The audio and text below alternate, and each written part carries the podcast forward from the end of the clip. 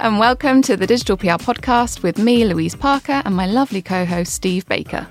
Due to intense popular demand, we are back for a second season and we will be again chatting to some of the digital PR greats, discussing the ins and outs of our industry.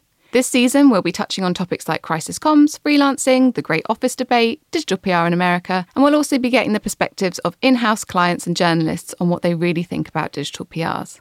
Excitingly, this season we also have a sponsor. Ooh. All six episodes are sponsored by our friends at Coverage Book. We all use Coverage Book in the PropellerNet team, and so do agencies and brands all over the world. It's an amazing tool that creates PR reports in minutes, drastically reducing the time that would typically be spent on reporting. Steve, would you like to know a fun fact? Yes, please. One agency team saved $2,000 of PR budget every month when they switched to using the tool. Pretty good. Oh. What we love about it is that it gives you realistic, industry leading metrics that you don't need to have a data science degree to understand. It does all the clippings for you, so no more boring copying and pasting, and it just looks super snazzy, so you don't have to be a designer to showcase your coverage like a pro. You can visit coveragebook.com and sign up for a free trial to see why some of the best digital PR practitioners in the world depend on CoverageBook. All right, on to our episode. Our guest today comes all the way from sunny Florida to speak to us about digital PR in the USA. Bri Godwin Huyke is a digital PR manager at Journey Further, who she joined in May of this year to continue to cultivate the growth of digital PR in the US. An absolute master of creating headline worthy stories Bri regularly lands coverage at high authority publications such as the New York Times, CNBC, USA Today, Fox, and Business Insider. So we're very excited to get her thoughts on how the digital PR industry is developing in the US and how it differs from the UK. Bri, welcome. Thanks so much for joining us. Yeah, thanks for having me. So, as a starting point, I've obviously given um, a very brief overview um, of your expertise and, and, kind of where you're at at the moment. But could you give our listeners an overview of your career so far? Like, what have you been up to? What are you doing now? Yeah, definitely. So, you did a great job covering it. I don't Thanks. know if I can beat that. But yeah, so I have been in digital PR for six years. I kind of stumbled into it. I think a lot of us do. Um, I wanted to work in PR. I was working in traditional marketing for a year, but I was really interested in doing stuff with PR and with the media. And I started working at an excellent digital PR and link building uh, firm called Fractal, who kind of taught me a lot of most of what I know about digital PR, and they're really excellent in the space. So I, um, you know, started learning about creating content for for publishers and getting those links and things like that and worked my way up to be a manager. And um, now i work at journey further as a digital pr manager not just creating campaigns but also training up the future of digital pr especially here in the us where it is i think maybe a little behind compared to the uk and then obviously you've joined journey further and that, i'm right in saying that was may of of this year. Congratulations. Yes. how's it been going? You've not been there a long time but obviously been getting stuck in and doing doing a lot Yes, it has been amazing. I absolutely love the Journey Further team. I absolutely love Beth Nunnington, who is just a digital PR genius. It's it's been a learning experience, I guess you could say, because I do work um, with the UK team as well, and this is where I'm really starting to notice those differences, as you mentioned, and learn a lot about how it's kind of done over here and seeing how we can adopt it over in the US as well. So lots of learnings back and forth to really make sure that we're continuing to grow and and cultivate digital PR in the US uh, with all of the different ways that you can get get links and get coverage. That brings me nicely onto onto my first question for you, which is so currently at the moment in the US, what is digital PR like?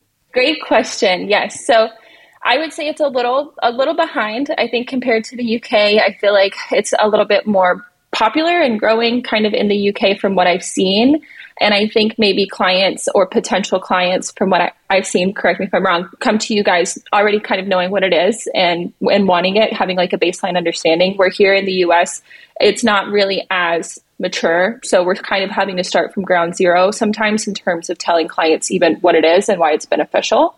And then I would say there's quite a few, or not quite a few, there's a few agencies that are doing link building, I think really doing it correctly, in my opinion, like uh, Journey Further, of course, and then Fractal, and there's a few others.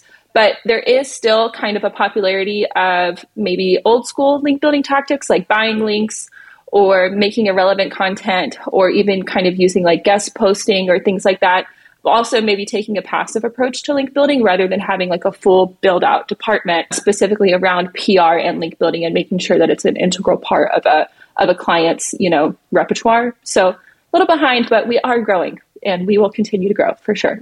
so why I'm really interested like why do you think the US is sort of slightly less mature or, or behind the UK? I've always been quite fascinated by that because that's certainly the impression I got from what I read online. But um, yeah, why why do you think that is? Oh, that's such a great question. I'm not even sure I have the answer. I just know that when I speak to SEO professionals and um, when I speak to SEO professionals in the US, it's a lot of focus on like creating content, category pages, keyword pages, even technical SEO, making sure page speed and all of that is up is up to speed. When it comes to link building, it kind of just seems like an afterthought after those two original items that I just mentioned. Then when I speak to PR professionals, it's traditional. Traditional PR mm-hmm. kind of more just supersedes digital in what I've seen. So marrying the two, I, I, I don't know if I can tell you exactly why. I think most of the time SEOs have just kind of stayed in their lane and traditional PRs have stayed in theirs, mm-hmm. and there hasn't quite been that overlap of the two um, as much as there's been in the UK.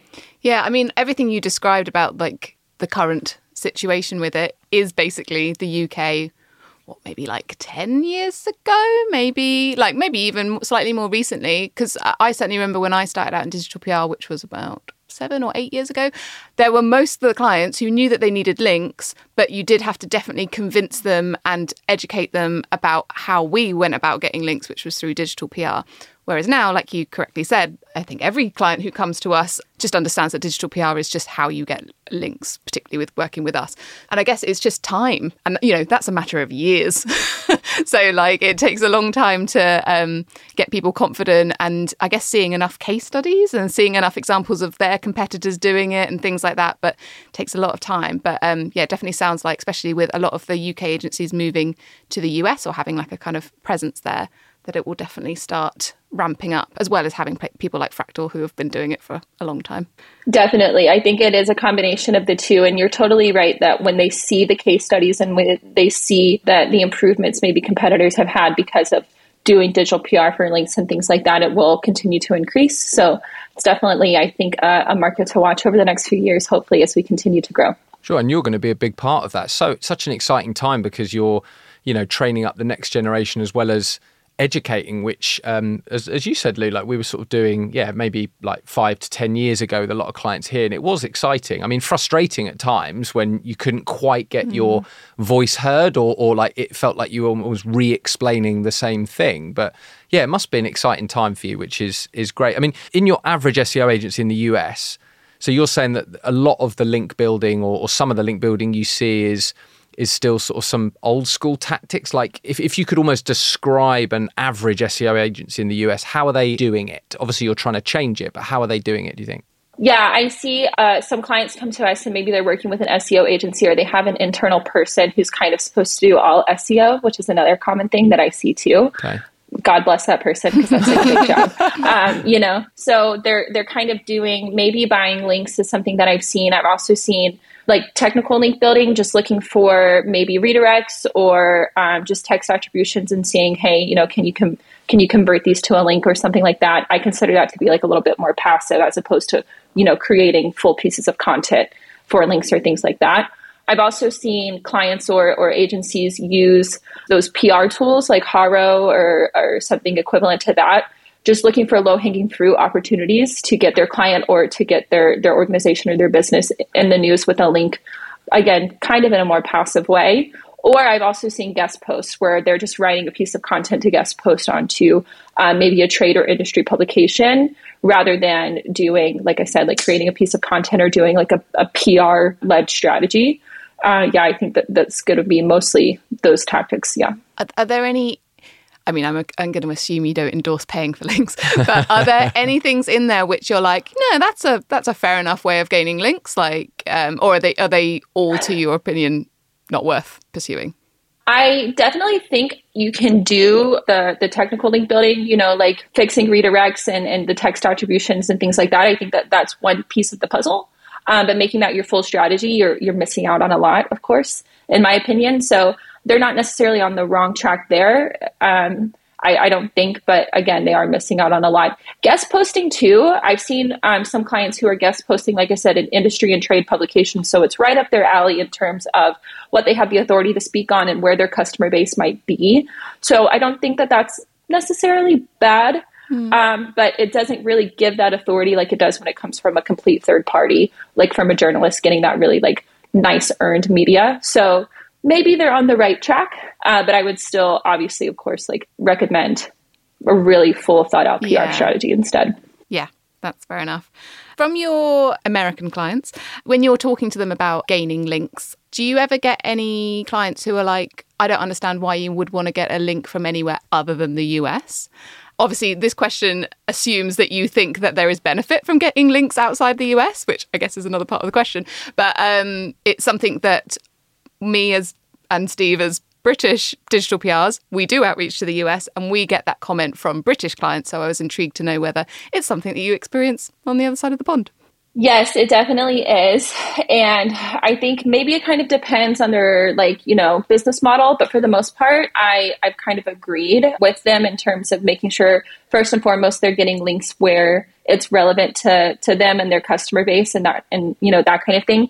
Relevance is really like a big focus of digital PR, especially here at, where I work at Journey Further, like making sure more than anything that we're creating content and getting links with relevance in mind in terms of is it relevant to the client and is it where their customers are uh, to make sure that we're getting the most out of the links that we're getting.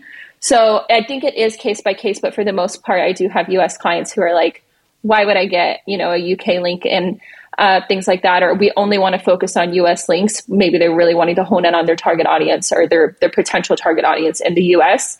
And for the most part, I have agreed. I haven't had to push back, you know, not not really. Um, sometimes there are clients who kind of do have a more wider potential audience where I think it might be beneficial to to look at the UK publications or things like that. But for the most part, I've, I've kind of understood where they're coming from.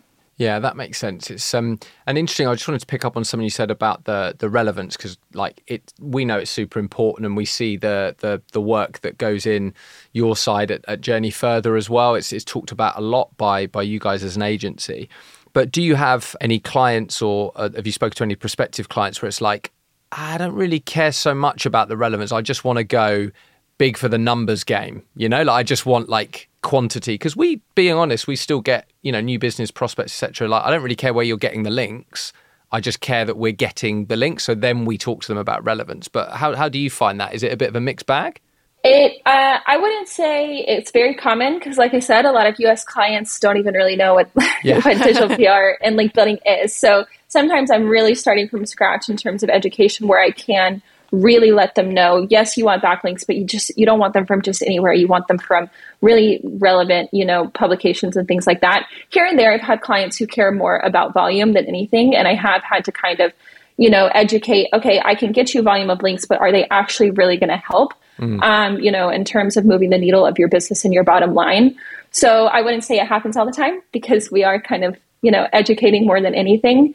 But it is a conversation that is to be had and letting the clients know um, more than anything, we want to focus on relevant publications that are actually going to help move the needle for you and for your business instead of just spraying it all over the internet because that's not necessarily helpful in the long run. Yeah very true. And it's it's changed quite a lot. Like when i started in in digital pr it was all about the quantity like or not not quite all about but like 90% of it was about quantity and was like hey we just got to get the links in and now it's it's so refreshing and better even though there's an education piece as well it's like no it's not really about quantity it's about quality and, and relevance so that's interesting to hear that that you're doing a lot of that education in, in the us as well and following on from that really, really interested in the differences between pitching to US journalists versus UK journalists. You obviously have experience in both, as do me and Lou. And we know that even though we share a common language, there are some pretty dramatic differences between the two. Like, could you, yeah, give us, I guess, your three biggest differences, the three biggest things you notice from pitching to on both sides? Yes, definitely. I'm interested to hear you guys' opinions on this too. I love like comparing notes with my with my UK uh, team members and stuff. I think one big difference is the US publishers and, and journalists tend to be kind of more just give me exactly what you're working with. Maybe if I'm pitching them like a stat or if I'm pitching them like a story, they just want sometimes I'll literally put if I have like a a finding that I think is really interesting, or if I have like a infographic that has like a map or something, like this, the subject line will be like infographic of XYZ or something like that. And it's interesting and maybe they'll want to click on it, but the subject line is kind of more just telling them exactly what it is. Whereas if I'm pitching a UK publisher, I see that headlines are might be a little bit more like exciting and kind of have some like I don't know, fun, more exciting language of like more adjectives, I guess you could say, like yeah. Hmm. exciting infographic shows, like something like that where I just feel like US publishers would be like, or journalists wouldn't even click on that, or maybe they would think, oh, like this is ridiculous kind of thing. I don't know. Sometimes they're just much more to the point, which I think it's more fun sometimes to pitch UK publishers because I can be a little bit more like, I can play it up and be a little bit more fun where the US is like, just please get to the point. um, which you know it, it's your opinion i guess you could say but that is a difference that i've seen i've also noticed that US journalists really, really want personalization and they want like a one on one pitch and they really want you to talk to them about like their article or maybe like their beat or something like that and acknowledge that when you're pitching them. That's a big thing that we practice here at Journey Further when we pitch and something that I've noticed that US journalists really like. So I've perfected the art and taught it to my team of like make sure of course that you're sending this to a journalist that it's relevant for but also like acknowledge that you've read some pieces of theirs and tell them why what you're pitching them is perfectly on par with what they write about or maybe a recent piece that they wrote about or something like that and in terms of like maybe sending one pitch to a bunch of journalists that doesn't work as much in the US where it has worked for me in the UK and then I've gotten feedback from US journalists. Thank you so much for this personalization. Like, I really appreciate it. I'm so glad you read my piece, things like Aww. that.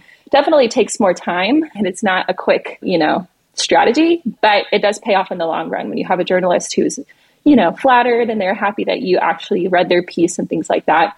Um, and then you can kind of start to create a relationship with them. And then I would say the third thing, maybe the most frustrating thing, is the time to actually getting the placement from the time you send the pitch is, I think, much longer in the US than it is in the UK.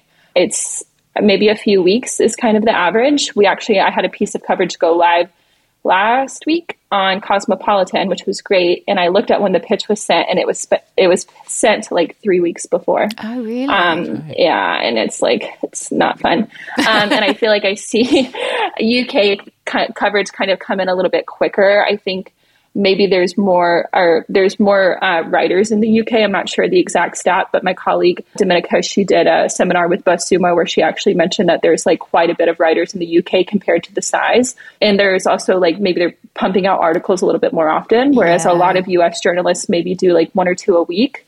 So the time to placement is just a little bit slower. Did you see a tweet by an American journalist where she was she was talking about a salary and saying that it was actually quite low considering she had they had to publish 10 stories a week or something like that. And then you had all these british journalists coming back being like 10 stories a week? I have to do like 15 a day. And yeah. she was getting quite like antsy with them because her point was like just because it's bad where you are doesn't mean this isn't also bad. But yeah i guess that that would play a big part. Like if a if an american journalist does have the benefit of extra time to be writing things up and things like that you're not going to publish it within mm. two hours, which is sometimes what can happen in the UK. Like, and because they've probably yeah. got these crazy targets that they've got to hit.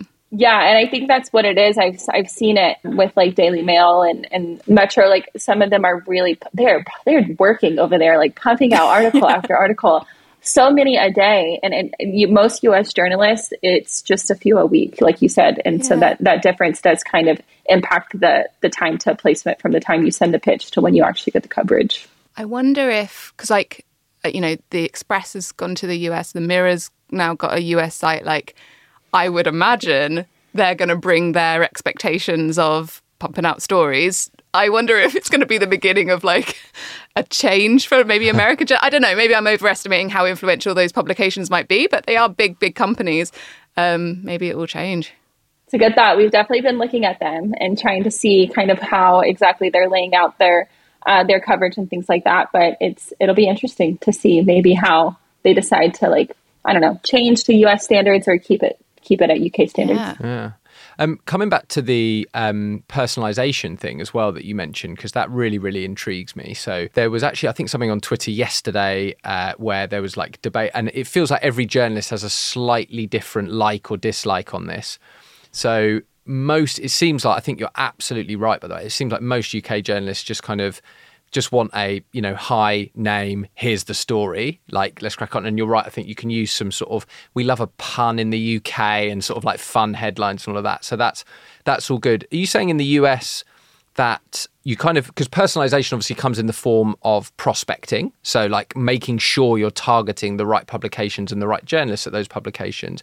But in the us you're saying that actually that little bit extra of making sure you've read their articles and referenced them in in the pitch like kind of goes the extra mile. Because yeah that's something that, that we do but probably being completely honest probably not as much as as we oh, could yeah. do. Like Be- that's fascinating. Being completely honest i literally tweeted this the other day so i have to be really honest about it. I am trying to do this more for American pictures, but it really pains me.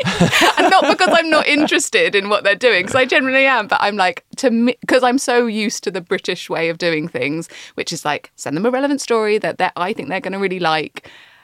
And, and, and you know that's that's kind of it with their name and all that kind of stuff and so i find it a real struggle because i'm like i don't want to come across as like disingenuous like yeah it's a learning curve i think that's a different definitely change yeah and you know, there is a way I think you could be like maybe coming off disingenuous. So you want to make sure you really are like, you know, a recent story, like really doing your research to make sure, you know, you're actually giving them a personalization that's not just like blowing smoke up their yeah. ass.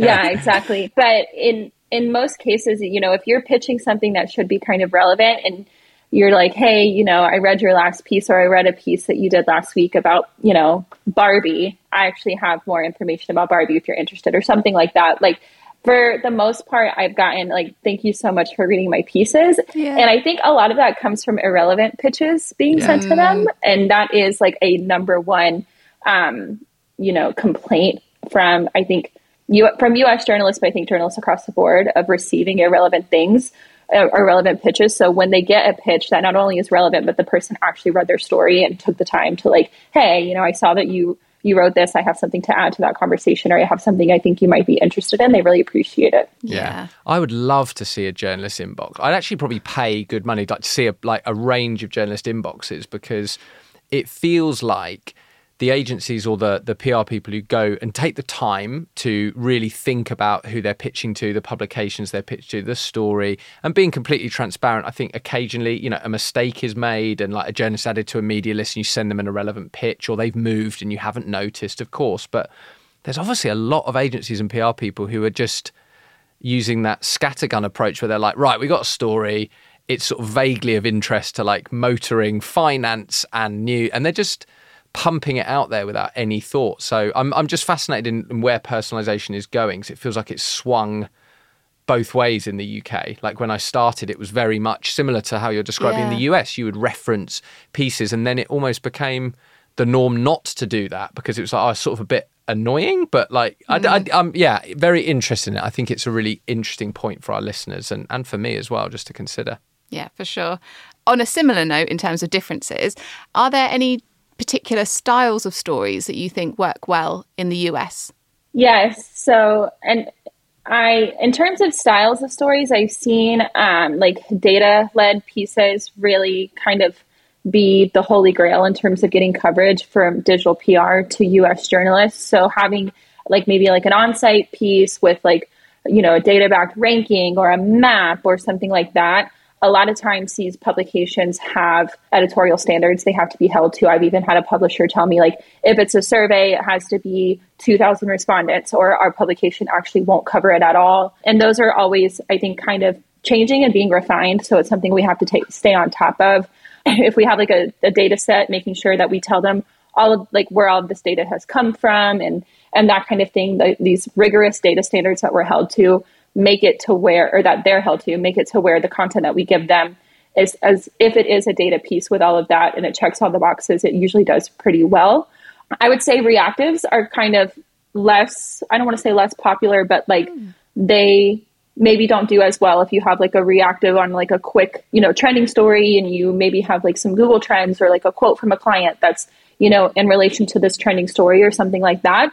Um, those definitely do well, but they really like to see data and maybe even some type of like visual versus just a quick like off the cuff reactive or something like that. Mm-hmm. Kind of depends on the journalist as well and it kind of depends on the vertical. So this isn't like a end all be all, you know, for mm. all US journalists, but overall data pieces are are really big and have done pretty well across several different verticals that I've worked on.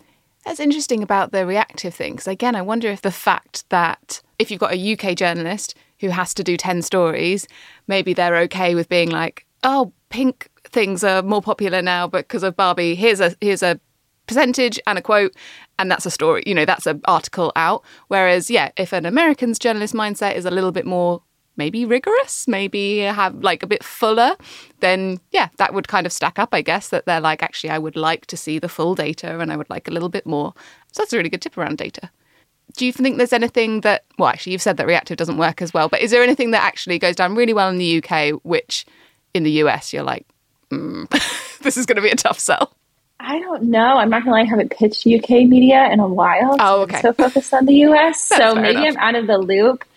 Um, the biggest thing is just like I think the way that if we're doing, even if I'm doing a reactive, like you said, like you guys love a pun or maybe like mm, yeah. a fun like subject line that's kind of like witty or something like that. And it, it, it's kind of like fun to pitch UK stuff because I can like really play up the story and like that kind of thing. And it just doesn't work in the US. They're kind of just like, please get to the point, which is funny because it's opposite for personalization. Yeah. It's seeming like it's seeming like for UK publishers, they don't care about the personalization. In the US, they do. But yeah. when it's actually getting to the meat of the story, I feel like I can have a little bit more fun with the UK ones versus, versus the US. In terms of cutting stories, so a pretty common tactic is to have like let's say it's a data story with a map and what have you. So you do like one global story and you sort of take, you know, a bit of a cut of that country's data and outreach it to other countries. You've kind of hinted at this already, and, and obviously the US is is a huge country, so it kind of um, you know it's going to vary um, from state to state. But like, what do you think about kind of cutting that one big story, or do you really need to think about creating bespoke stories for the US market and for individual states?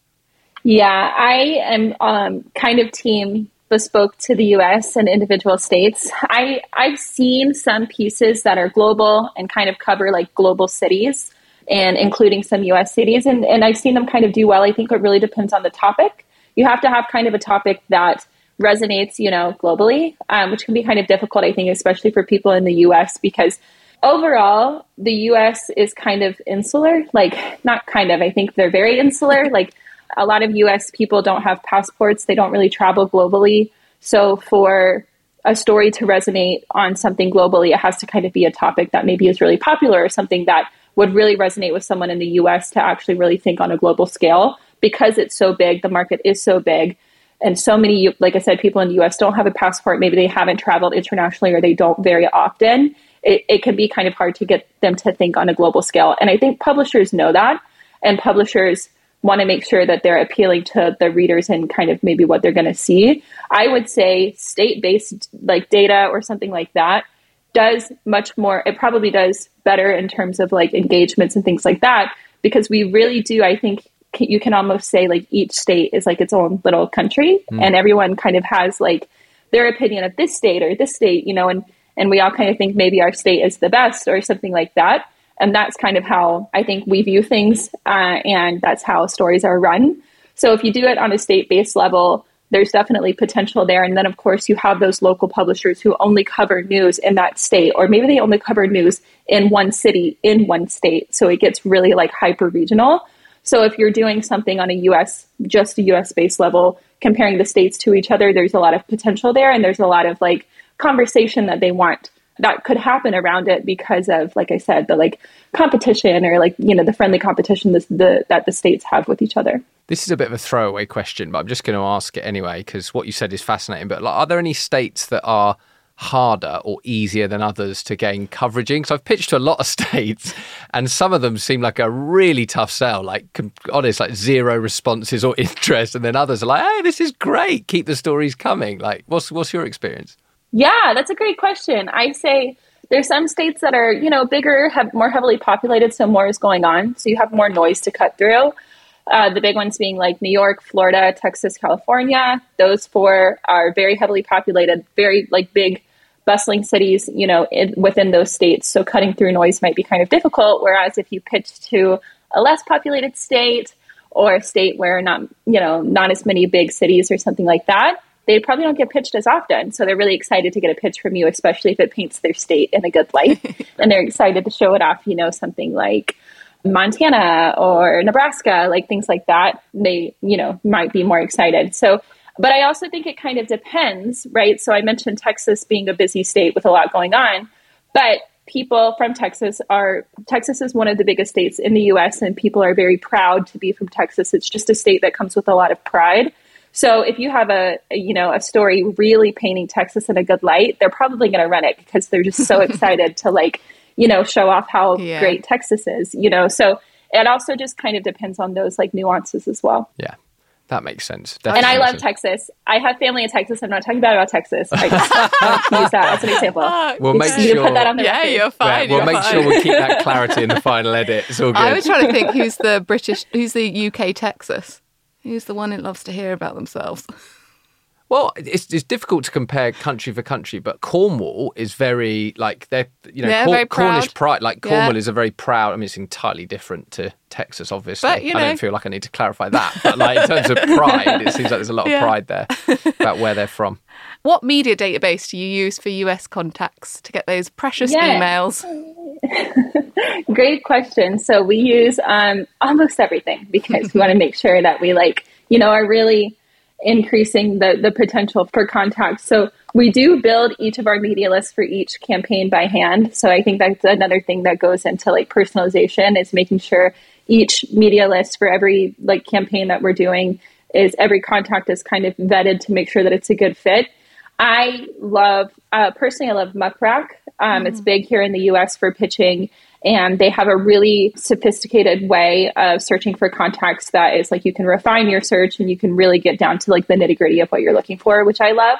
We also use BuzzSumo, love BuzzSumo as well. Um, love their like content analyzer, keeping on track with like trending news and things like that. I think they do a really good job of helping me identify trending news and then identify the writers talking about it. We also use OnePitch and then, of course, Google, just like refine, you know, using um, Google modifiers to really refine your search as well to make sure that you're looking for uh, stories or potential writers that um, would be a good fit for your campaign as well. So a little bit of everything, really. Nice. Do you only use Muck Rack as your only like media database, like for for like the world, or is it a different one for like UK and Europe? Or you're not sure? They do. No, you can find UK publications on Muck Rack. Again, I haven't pitched UK media Yes, lately. so sorry, not I realised sure I keep like- asking you questions, you're which fine. maybe are right, but I'm not sure how updated it is, to be honest, um, in terms of like their their media, their UK media database. But they you can find UK publications on there, and in their like their search, you know, console or whatever, where you look it up, you can specify the the country to make sure that you're looking for maybe US or UK. yeah. We're so we're currently having a Lou's on a personal crusade to find the Oh, yeah. perfect. I should add that. I um, I'm coming to the slow realization that I think to be able to outreach to to the world, which is a big ask, that I think there's not one that is. I think personally you need to have more than one, and I'm starting to think that. Muck Rack seems to be the best one for the US, but um, our um, finance people aren't going to like that news because it's extremely expensive. And then it's like, and we also want another one for Europe and the UK. But Yes. yes, I'm always intrigued. But it does seem very good. But they don't do free trials, which is mad to me. Oh, interesting. I remember talking to a Muck Rack rep earlier in the year, and she told me that they were. I can't remember exactly what she said, but she said that they were like introducing their capabilities in the UK, and it was like not great, but it was getting better. So Oh, okay. I'm hoping maybe that. Yeah. Yeah, that I, I do remember her telling me that. also, interesting tactic there from Lou to sort of almost pitch for the budget for Muck Rack. Yeah. uh, from can our you say on the people record the how, how vital it is for any digital PR and then we can get it signed off? um, staying with um, well contacts or, or publications. So interested to hear like if there are or what would be your kind of golden publications that are kind of seen as the holy grail of coverage in the US because obviously in the UK you know BBC is always a standard we actually got some coverage on the BBC recently and obviously gets shared round quite a lot because it's like this is amazing like absolutely it's like the best of the best but what what are the equivalents in the US Yes, uh, congratulations on the BBC coverage. It wasn't That's me. I should Yeah, I should neither state us. it was neither of us. it was one of our wonderful team members. But yeah, sorry, carry on. No, that's still awesome. That is definitely worth celebrating. I would say the one of the biggest holy grail publications is the New York Times, um, which is why I include it in my bio because I have you know one placement under my belt at the New York Times, and it was a career high that I will never forget. I will tell my children and my grandchildren about it. I'm so excited. Um, it's just such a like high tier, probably one of the most high tier publications here in the US. It's a really, really big deal. Another one that I really love is USA Today. They are a pretty like reputable, you know, high tier publication here in the US and their syndication network is in my opinion one of the best. They have their main site, of course, USA Today, and then they have a bunch of talk about, you know, local and, re- and regional media. They have a bunch of those publications across a lot of major US cities across the country. So not only will you get the coverage on USA Today, but you'll also get all of those syndication coverage as well. And it'll be high tier followed links. It's not syndicating to like, you know, low tier, low domain authority sites. It's syndicating to some pretty high tier sites that actually have really good readership. So you're getting the USA Today like readership potential and then the the syndication across the country, which I love. I would say the same for CNBC or NBC. They're owned by the same. They are great and they have great syndications as well.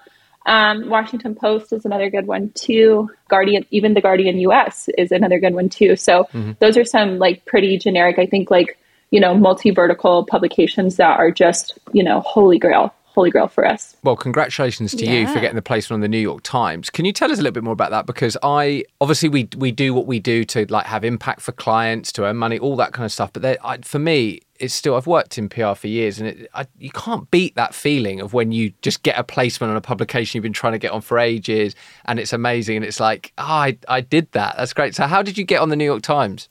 Great question. So going back to what I was talking about earlier, data, data, data. So it was a campaign, and again, I really can't take credit off my own. Like I had a you know production team help me make the campaign, and I was in uh, helped make the campaign, and then I had a team member who was helping me pitch it. So it really was a group effort. But the piece was a data led piece about the rent here in the United States, which is astronomical and has just continued to climb. So rent prices are crazy. So it was, I can't remember the exact piece, but it was some sort of multi data, like meta ranking of multiple different, you know, data points being looked at across all 50 states to analyze rent prices across the country.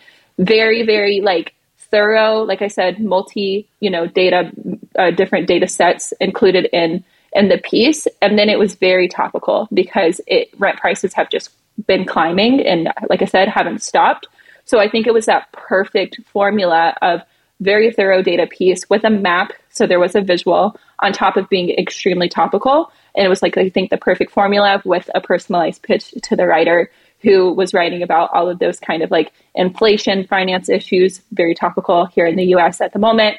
And it was just that perfect formula to get the placement. Oh, amazing, amazing! I'm going to seek that out because I love, I love that when you just hit hit it perfectly, like at the right time with the right story in the right way. So very nice. We've spoken a lot about uh, American press, but we'd be intrigued to hear about American clients and what is the what's the differences between American clients and British clients? Yes. So, you know, quite a few differences. I, I love my my British clients. They remind me of so I'm from the American South where we kind of have southern hospitality. Not sure if you've ever heard of that.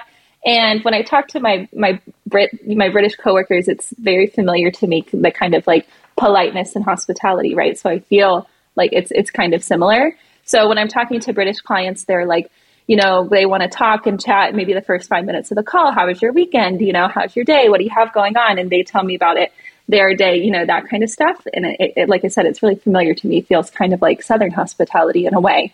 When I talk to my US clients, it just seems like they're busy and want to get to the point, very much like US publishers. Um, they're just, you know, I can tell that they have a lot, kind of a lot going on.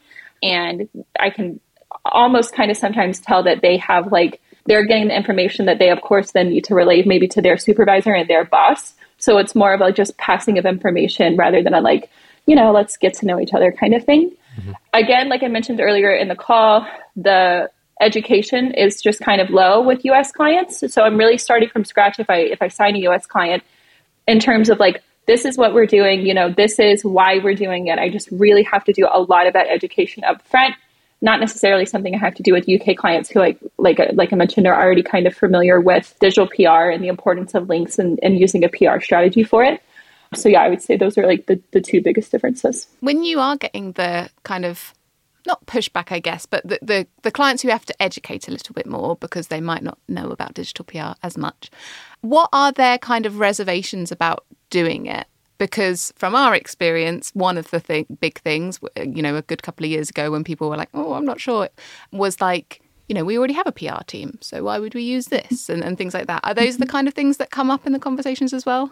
You're nodding. Yes, Bri yes. is nodding frantically. Yes. yes. We already have a PR team. What are you talking about? Like, talk to our comms team, that kind of thing. Um, and then really having to like explain those differences is huge.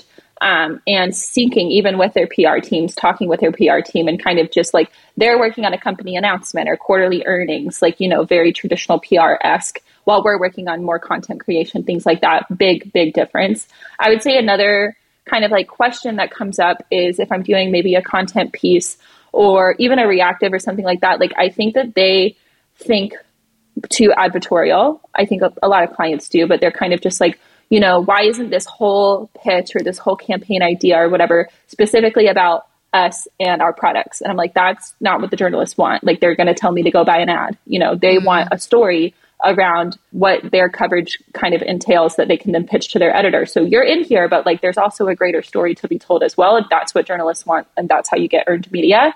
So having to kind of explain to them that way of thinking in terms of PRs is, is another another thing as well. Yeah, that makes perfect sense. Yeah. And yeah, kind of gave me a little bit of a shiver then because it feels like PRs need a support group for that kind yeah. of discussion because it's like I've had it so often. It's like, well, we can't just write about I don't know, How a pair of you shoes are. you manufacture or a, a holiday that you do, because that, that's like an ad. Like you can do that on your social channels, but we need to create a story here. So that makes perfect sense. Bri, we've just got two more questions for you. One is we're going to finish up with a question that we ask all of our guests. But before that, I just wanted your views on what you think UK digital PR pros are doing better than those in the US and kind of vice versa, because you've had experience of both and yeah really intrigued to sort of basically just have a bit of fun with it. Like what are we doing better in the uk what are you doing better in the us basically? Great question. So i do think i kind of mentioned it but the uk you guys just do reactives so well. Um, and i think that you guys i just see my uk like coworkers and things just always talking about the news keeping an eye on the news. I don't know how all these people do it. Like they're just like so like focusing on the news and getting their work done and just like they're everywhere at once and I feel like that they just do such a good job of like, okay, this is trending in the news. Boom, boom, boom. We can tie the client to it like this. You know, send, and then they're just that kind of thought process. They do it so well, and then get the coverage on the back of it. I think for a long time, like I said, digital PR in the U.S. has been like I have a lot more experience with data pieces and like on on site pieces with like you know a, a map or some type of visual or something like that. So over the past few years, as reactive has really popped off, it's something that US, US digital PRs who are a little bit behind still kind of have to like train our brain to think that way. And I just see it executed so flawlessly in the UK. And it's something that I'm just learning more and more about every single day. So I think maybe the opposite is some of those like more data pieces, like data heavy pieces I see in the US. I mean, I'm not gonna lie, I haven't seen a lot in the UK. So I'm not saying maybe you guys don't do them as good, but I do know that that the digital PR and link building agencies who are doing it correctly in the US have really perfected that art of here's like a content piece with all of the the data here's the perfect way to visualize it. This is exactly what we want to see like the publishers want to see. And that is really something that has been perfected here in the us so you know I'm, I'm like i said i don't know if maybe uk is doing it better but i do know that that is what the us is doing extremely well. Mm-hmm. Our final question for you is What do you think the future of digital PR is? Just a small question, just a little thing. Obviously, if you want to talk about, you know, what's it going to be like in the next month, fine. But if you want to think big and go for the next 10 or 20 years, also fine. Great question. Let me just like pull out my crystal ball. Um, I, um, it is a tricky question. Things have changed so much. I've watched in my six years, I have seen things change so drastically just in like six years. I, I can't even really put my finger, I think, on what the, what's to come. I do know that even though digital PR is kind of newer in the US, I've seen a lot of journalists kind of catch on to it and they just kind of know like, you know, what we're doing and they just really want a story that really resonates with them, like I've talked about. So I think relevance is important, obviously, for our clients because they need to be in their like relevant verticals, like I said, in front of potential consumers and things like that. It's also relevant for Google's al- algorithm, but like really making sure that we're creating relevant content that publishers want to see as well is extremely important because they just really don't like, like I said, irrelevant pitches or anything like that. So relevance across the board has got to be something that I think we'll have to focus on a lot in the US over the next few years to make sure that we're really continuing to get coverage for our clients.